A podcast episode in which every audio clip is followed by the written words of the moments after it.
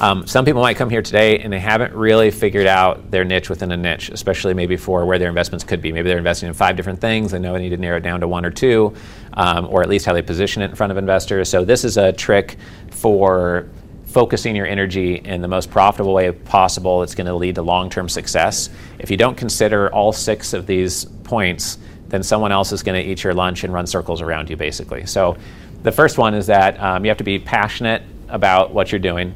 And this is a Jim Collins like uh, hedgehog strategy is where this bottom half comes from. You have to be passionate about what you're doing. It has to be something that makes you good, good or great money, and then it has to be something that leverages your DNA.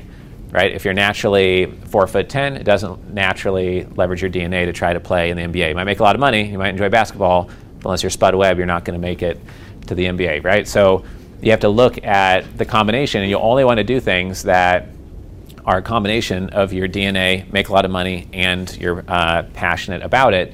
But then after teaching this workshop a lot, I realized that uh, inside of our business, we also look for three more things. And that is what is our number one biggest strength, and how do we use that over and over again? Two is where is there the most demand or future demand, and like inevitably really big demand? Because we figure even if it takes us three years to interview 33 billionaires and put out a book called Billionaire Strategies on that. We think there'll be demand for that book, and we think there'll be good things we can get done if we even just meet one billionaire that we do business with after interviewing a whole bunch of them.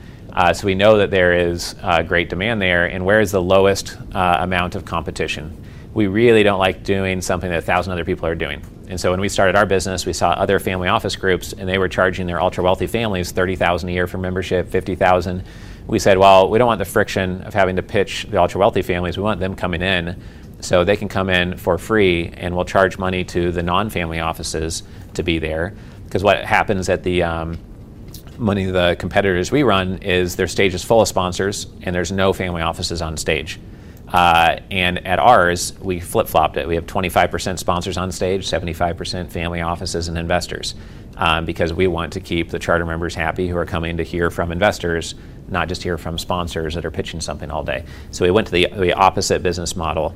And so that third point is one of the most important ones. Everything else could line up, but if there's tons of competition, it's just going to be a slog. You have to find that 7% niche, that 1% niche, it's the most valuable niche within the space to focus on, or life will be painful. If you do things that are, like Julian said, that I work hard, and I know he works hard too um, and in studying billionaires and reading their books this year and interviewing them, found that to get to that level, you have to have a really uh, deep work ethic, but also the skill and talent, not just one of the two.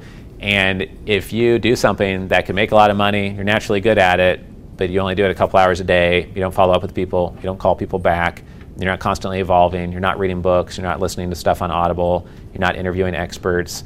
Um, you're not tweaking your system all the time and trying to be the best you can possibly be, then somebody else is going to come and take a bite out of your lunch or eat your whole lunch. You know, if you're not moving, then you're you're decaying, uh, even more so now than before. So that's why all these points are important. And some people come here and they they want feedback on where to focus their time, and this is our answer to where to focus your time. It's also where we tell ultra wealthy families to focus their energy.